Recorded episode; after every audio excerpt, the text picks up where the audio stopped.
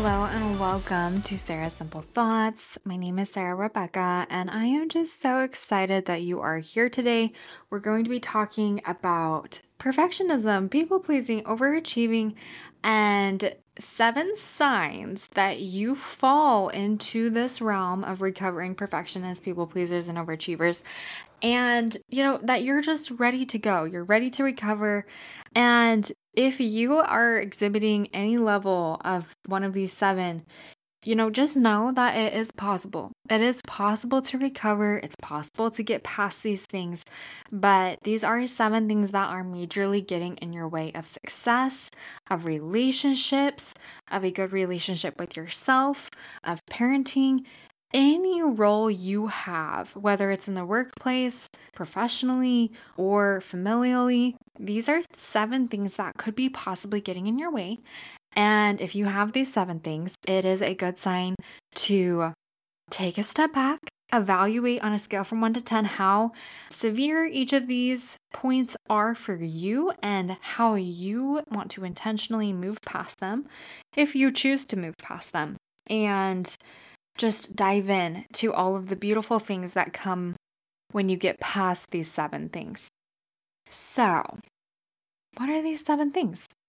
The seven things that illustrate that you are a perfectionist, people pleaser, or overachiever and are getting in your way of all you most desire are number one. We cannot accept praise. And I say we because I definitely fall in this category too.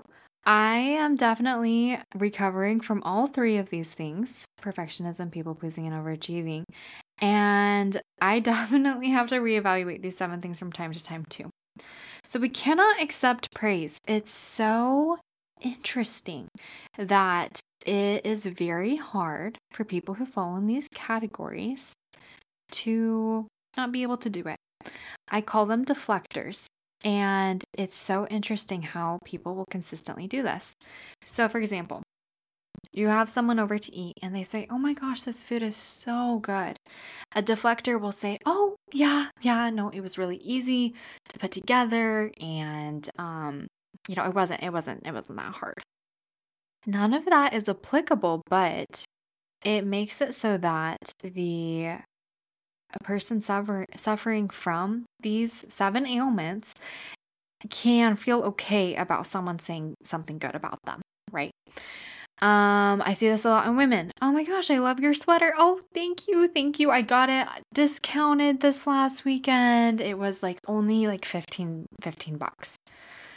Deflectors really have a hard time when someone says something nice about them, about their abilities, about any of their resources or assets. And so they just they can't accept any praise, they can't accept any recognition.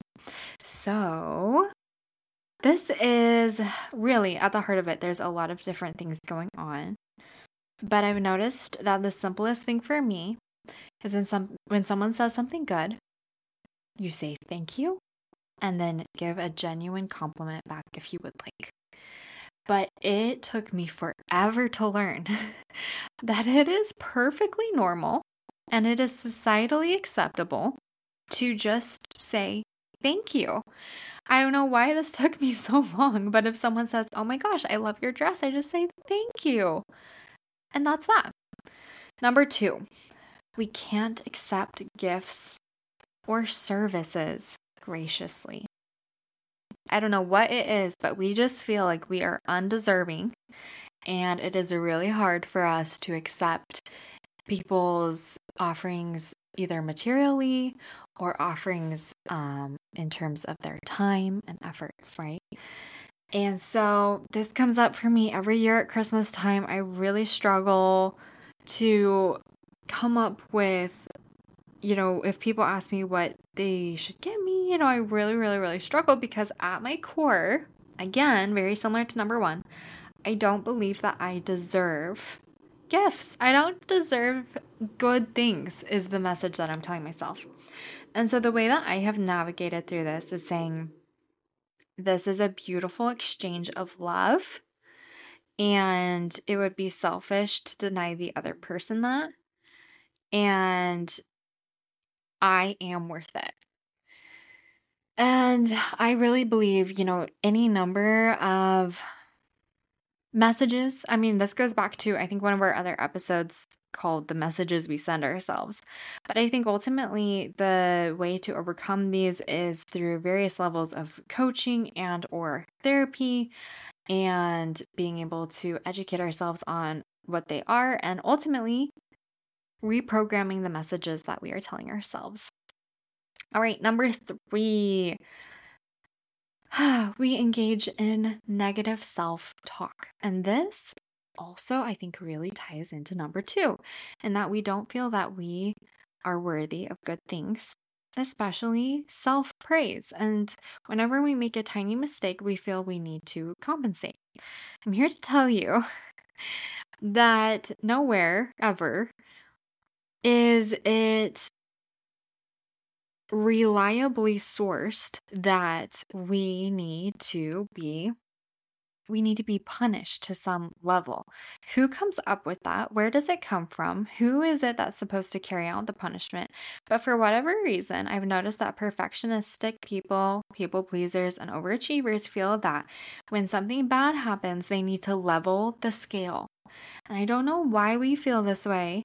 I don't know why we feel that we are so mighty that all the powers of justice are in our own hands. I literally don't even know. But I think we ultimately need to realize that number one, negative self talk doesn't help us and it doesn't help us get better. And number two, it's really not our job to do that. I meet with a lot of clients, and a lot of them are trying to get over bad habits that supposedly they are saying bad habits. I just like to say, hey, everything is neutral and how we're thinking about it is bad, right? But these are habits that they don't want anymore and they want to replace them with other habits. And they'll come to me and they'll just say, oh my gosh, Sarah, I did it.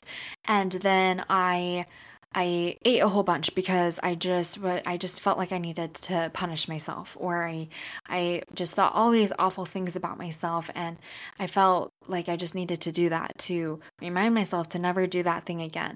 And as time progresses, we realize that these different levels of self-punishment aren't really they aren't really working. They're not really working to enact real change. Alrighty. Number four. This really ties into number three. These are all overlapping. Um, but number four is feeling and telling yourself that you deserve it. So this is when we ourselves just say, oh my gosh, like I did this bad thing, but I deserve to feel this way. I deserve how other people are treating me.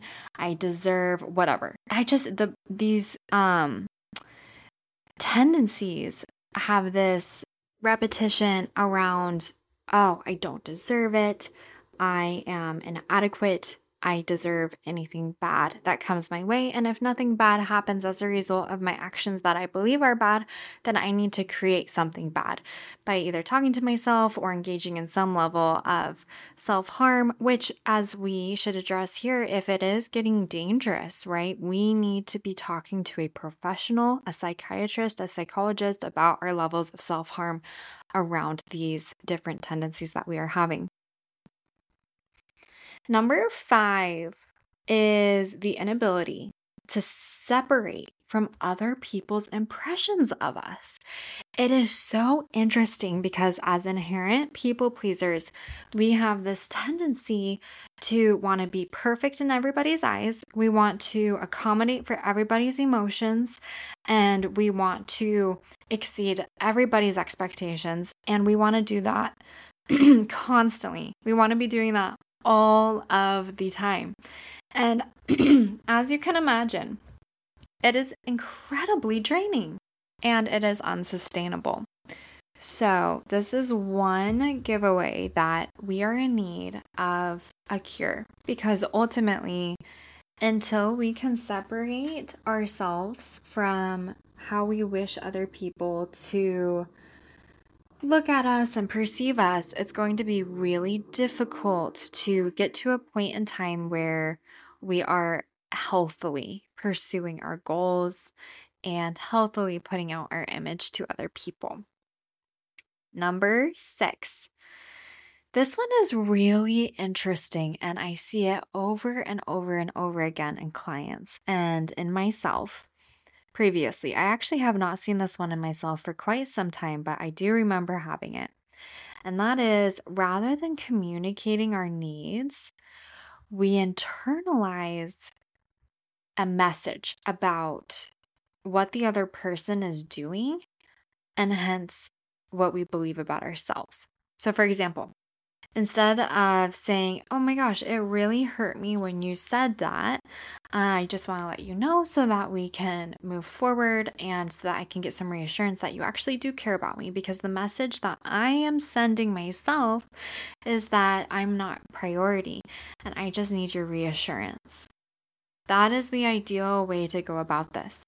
The way that indicates that maybe it's time to look into recovering is when we say, to ourselves, wow, they said that really mean thing. And then now I feel like they are not talking to me.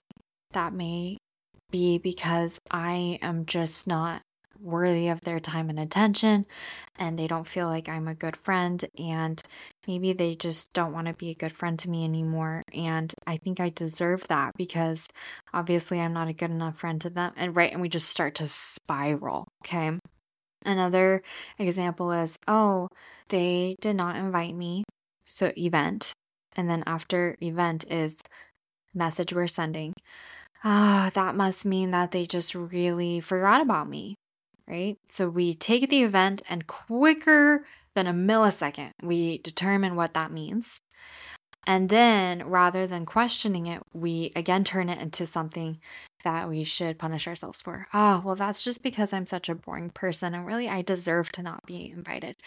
And the rapidity of how quickly this happens is astounding. It's literally faster than the speed of light. It's it's so quick.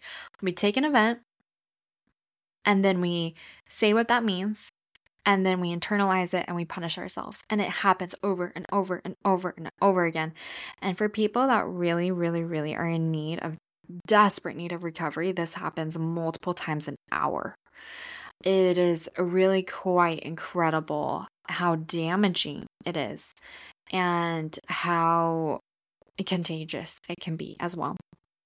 Number seven is the inability to let go of pain or correction from others, and instead we relive it over and over again. And this can happen also with like actions that we regret or embarrassing moments or, or any number of things, but ultimately it is our ah. Uh, I, I hate to say desire. Desire is not quite right. A tendency. It's our tendency to just relive things over and over and over again. And I do not have the scientific training nor the professional bandwidth to explain exactly why our brains do this. And only some people do this as opposed to others, and why some people do it a lot more than others. I don't have the explanation for that. What I do um, have is just this explanation that it does happen and that it is very harmful and that it does get in the way. Um, but I'm also here to tell you that if you are experiencing any number of these things, they are normal. And also, you don't have to accept them. okay. So, especially with number seven, right? If you've had a time when, like, a manager came to you and said, Oh, hey, I noticed that this happened on shift. I just want to let you know that uh, we tried to avoid that and instead do this. Anyways, you did nothing wrong, just wanted to let you know, right? What a perfectionist, people pleaser, overachiever will do at that point is start engaging in negative self talk and negative self messages, right? Oh my gosh, how could I be so stupid? I should have not ever done that. Like, why did they even hire me? I'm so inadequate as an employee. Like, I just can't even imagine like why I did that. And oh, they just they'll replay the mistake quote unquote that they made over and they'll relive it over and over and over and over again and they won't give it a break um, same thing happens for like an embarrassing thing, right? They go into a party, they say something that maybe they would have rather not. if they had to do it over again and they just spend the whole time reminiscing on it, just like, oh my gosh, why did I say that? That was just such an awful thing to say. Like, I should have said this instead. Like, I can't believe, and they'll just relive it, relive it, relive it, relive it. And it can be really hindering, as you can imagine, because instead of focusing on the future, we're focusing on the past. And we are engaging in negative self talk. We're spiraling. We're just unable to pull it together. So, the best way that I personally have found to work past these things, and again, this is all just like me as a coach, um, me as somebody who is a perfectionist, people pleaser, overachiever, right? Um, but ultimately, you get to decide how you want to combat these things if you want to overcome them. But ultimately, the the thing that I have found to be the most helpful is to neutrally observe what happened. Oh, I did this thing on shift. Now I know to not do it. Just facts, just facts, right? And then after we have the facts, say, hmm, if I were to change one thing about the situation, this is what I would change.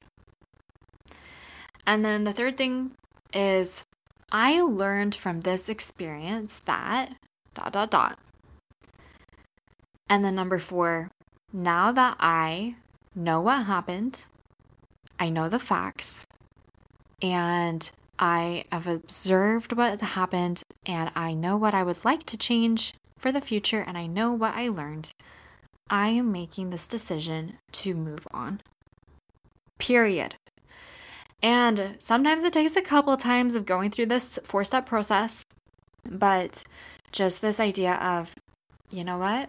I'm going to learn what I need to learn to not do it again because I know that I regret it. I observe that I regret it.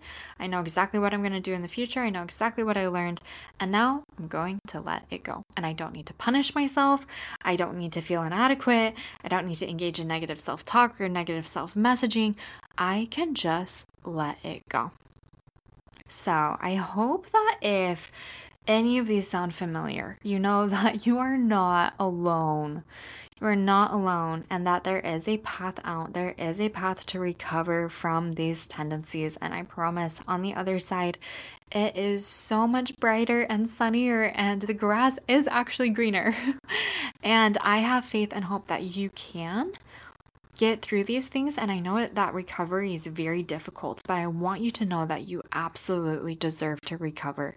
Whatever has occurred in your life to make you um, want to internally do these seven things and repeat them I promise there is reason for you to deserve to let it go. Like you do deserve to let it go. You do deserve to recover and you are worth it. And if you don't believe it right now, I believe it for you. Wherever you are, whoever you are, you are worth it and nobody deserves these things that perfectionist people pleasers and overachievers put themselves through. I promise you. it can get really, really ugly. So I hope that, again, you know that you're not alone. You know that you're worthy of recovering and that you can recover. And I just hope you have a wonderful Friday. I hope you have a wonderful rest of your day. And until next time, thanks so much.